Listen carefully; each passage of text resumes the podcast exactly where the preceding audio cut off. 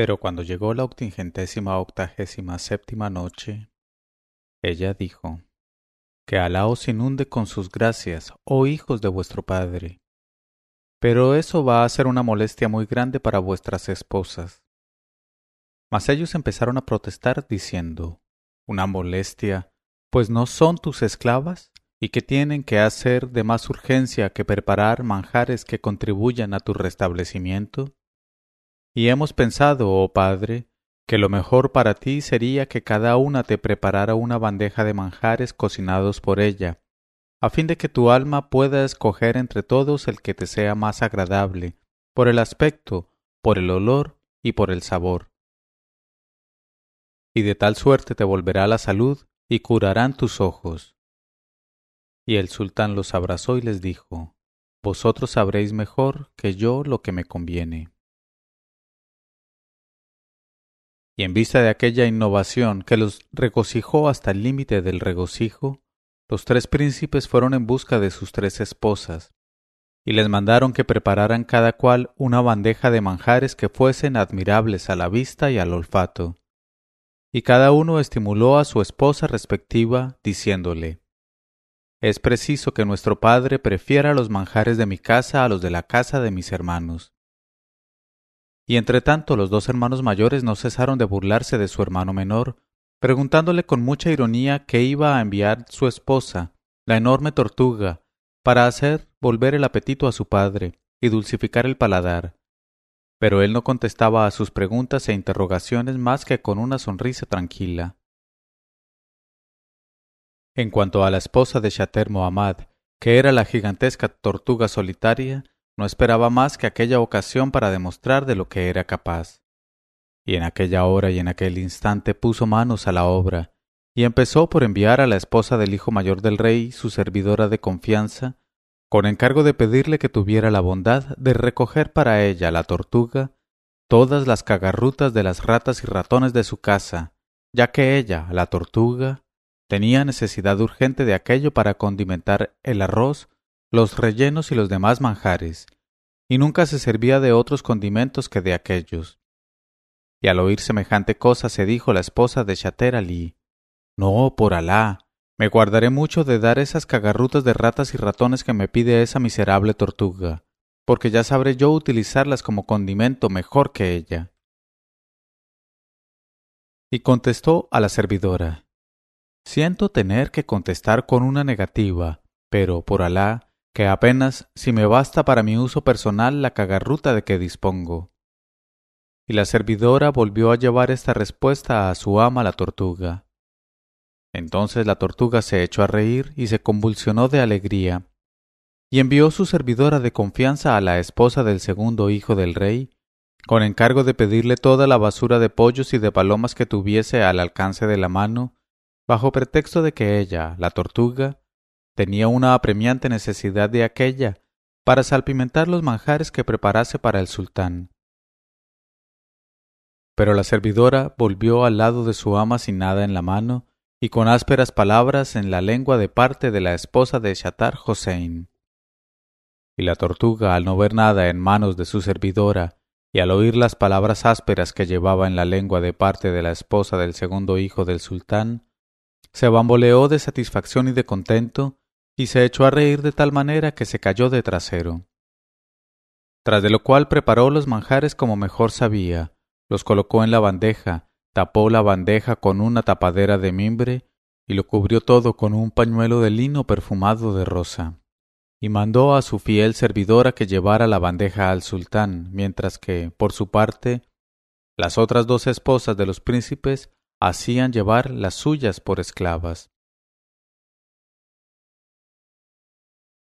Y llegó pues el momento de la comida, y el sultán sentóse ante las tres bandejas. Pero en cuanto se levantó la tapa de la bandeja de la primera esposa, se exhaló de ella un olor infecto y nauseabundo de cagarruta de rata capaz de asfixiar a un elefante. Y al sultán le afectó tan desagradablemente aquel olor que le dio vueltas la cabeza y se cayó desmayado con los pies junto al mentón. Y sus hijos se apresuraron a rodearle, y le rociaron con agua de rosas, y le abanicaron y consiguieron hacerle recobrar el conocimiento. y al acordarse entonces de la causa de su indisposición, no pudo por menos de dar rienda suelta a su cólera contra su nuera y abrumarla de maldiciones. Y al cabo de cierto tiempo se le pudo calmar, y tanto y tanto hubo de porfiársele que se le decidió a que probara la segunda bandeja. Pero en cuanto se la destapó, llenó la sala de un olor atroz y fétido, como si acabasen de quemar allí la basura de todas las aves de corral de la ciudad. Y aquel olor penetró en la garganta, en la nariz y en los ojos delicados del desdichado sultán, que a la sazón creyó que se iba a quedar ciego del todo y a morir. Pero se apresuraron a abrir las ventanas y a llevarse la bandeja causante de todo el mal, y a quemar incienso y benjuí para purificar el aire y contrarrestar el mal olor. Y cuando el asqueado sultán respiró un poco el aire libre y pudo hablar, exclamó ¿Qué daño he hecho a vuestras esposas, oh hijos míos, para que así maltraten a un anciano y le caben la tumba en vida? Eso es un crimen que castiga a Alá. Y los dos príncipes esposos de las que habían preparado las bandejas se mostraron muy cariacontecidos y contestaron que aquello era una cosa que escapaba a su entendimiento. Y entre tanto el joven príncipe Shater Mohammad fue a besar la mano de su padre y le suplicó que olvidara sus impresiones desagradables para no pensar más que en el gusto que le iba a dar la tercera bandeja. Y el sultán, al oír aquello, llegó al límite de la cólera y de la indignación y exclamó ¿Qué dices, oh Shater Mohammad? ¿Te burlas de tu anciano padre? ¿Que toque yo ahora a los manjares preparados por la tortuga cuando los preparados por dedos de mujeres son ya tan horribles y tan espantosos? Bien veo que entre los tres habéis jurado hacer estallar mi hígado y darme a beber de un trago la muerte. Pero el joven príncipe se arrojó a los pies de su padre y le juró por su vida y por la verdad sagrada de la fe, que la tercer bandeja le haría olvidar sus tribulaciones, y que él, Shater Mohammad, consentía en tomarse todos los manjares si no eran del agrado de su padre y suplicó y rogó e insistió e intercedió con tanto fervor y tanta humildad en favor de la bandeja, que el rey acabó por dejarse ablandar e hizo seña a un esclavo para que levantara la tapa de la tercer bandeja mientras pronunciaba la fórmula Me refugio en Alá el protector. Pero he aquí que al ser levantada la tapa, se desprendió de la bandeja de la tortuga un tufillo compuesto de los más suaves aromas de cocina y tan exquisito y tan deliciosamente penetrante, que en el mismo momento se dilataron los abanicos del corazón del sultán, y se ensancharon los abanicos de sus pulmones, y se estremecieron los abanicos de sus narices, y le volvió el apetito desaparecido desde hacía tanto tiempo, y se abrieron sus ojos, y se aclaró su vista, y se le puso sonrosado el color y reposado el aspecto de su rostro y se estuvo comiendo sin interrupción durante una hora de tiempo. Tras de lo cual bebió un excelente sorbete de almizcle y nieve machacada y regoldó de gusto varias veces con regueldos que partían del fondo de su estómago satisfecho. Y en el límite de la holgura y del bienestar dio gracias por sus beneficios al retribuidor diciéndole Al Gamdu Lila y no supo cómo expresar a su hijo pequeño lo satisfecho que estaba de los manjares cocinados por su esposa la tortuga. Y Shater Mohammad aceptó las felicitaciones con modestia para no dar envidia a sus hermanos e indisponerlos contra él. Y dijo a su padre Esto, oh padre, no es más que una pequeña parte de los talentos de mi esposa.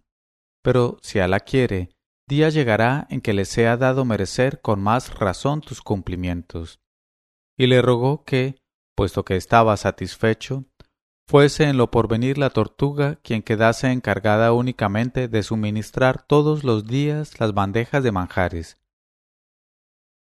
Y el sultán aceptó diciendo, de todo corazón paternal y afectuoso, oh hijo mío.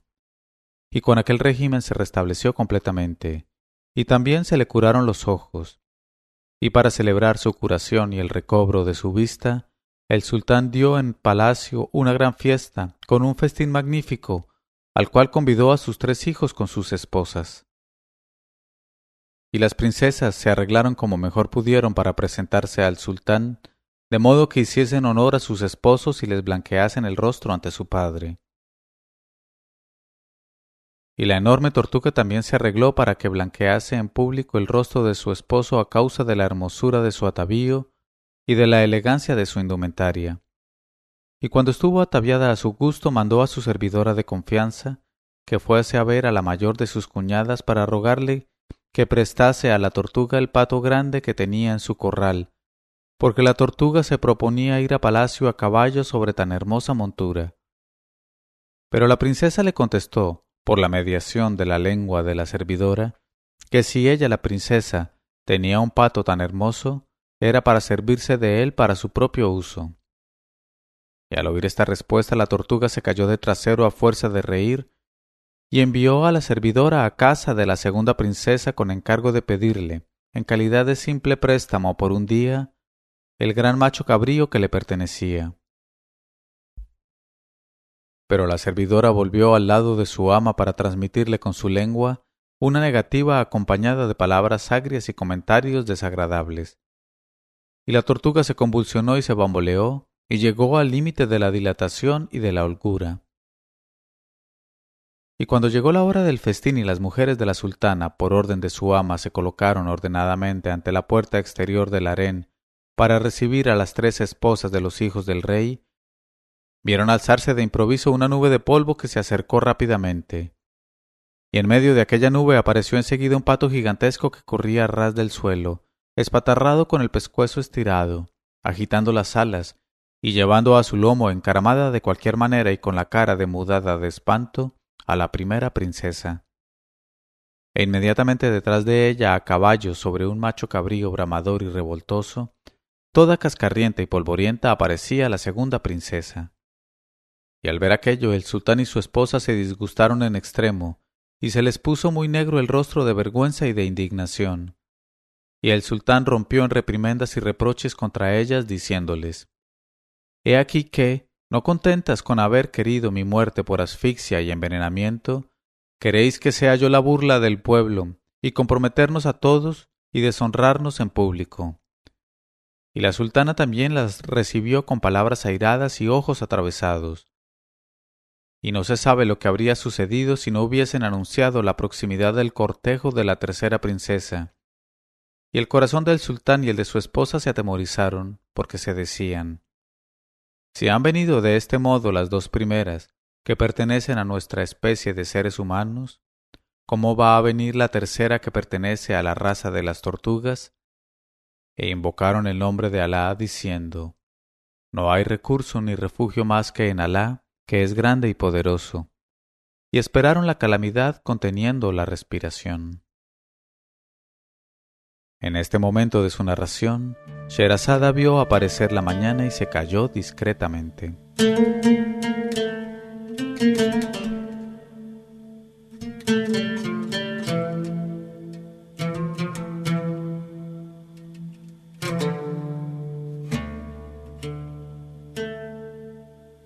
Leyó Mauricio Duque Arrubla, mil una noches.co 1001 noches.co